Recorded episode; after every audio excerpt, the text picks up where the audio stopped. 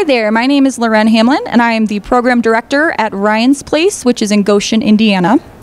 And we work with a lot of children who feel a lot of different things after they've had a loved one die. And chances are, if you've had a loved one die recently, you're feeling a lot of different emotions.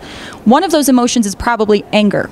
And it's okay to feel angry after you've had someone die. Sometimes you might feel like it's not okay, but you can be angry because something very bad happened. But what do you do with that anger? You got to get that anger out. You can't have it fester inside. So we came up with an activity called the Angry Sock.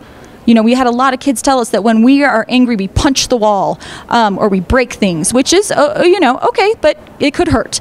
So we came up with angry socks, and it's really easy to do. So all you need to do is get a tube sock, okay, and you can decorate it any way you want. You could write things that make you happy, you could write all the things that make you mad, and then you just stuff it full of fluff stuffing. You can buy it at Walmart. It's a dollar for a giant bag. And if you're talented, you can sew it shut. We just glue it closed. And then whenever you feel mad, you take that sock and you just smack things with it. Not your siblings if you have siblings, but a bed, a wall, the floor, anything that's not going to break. And you can get that anger out without hurting yourself or others. So that's one of the techniques we use. I hope it's helpful for you. It's a fun thing to do, but it really does help you get that anger out.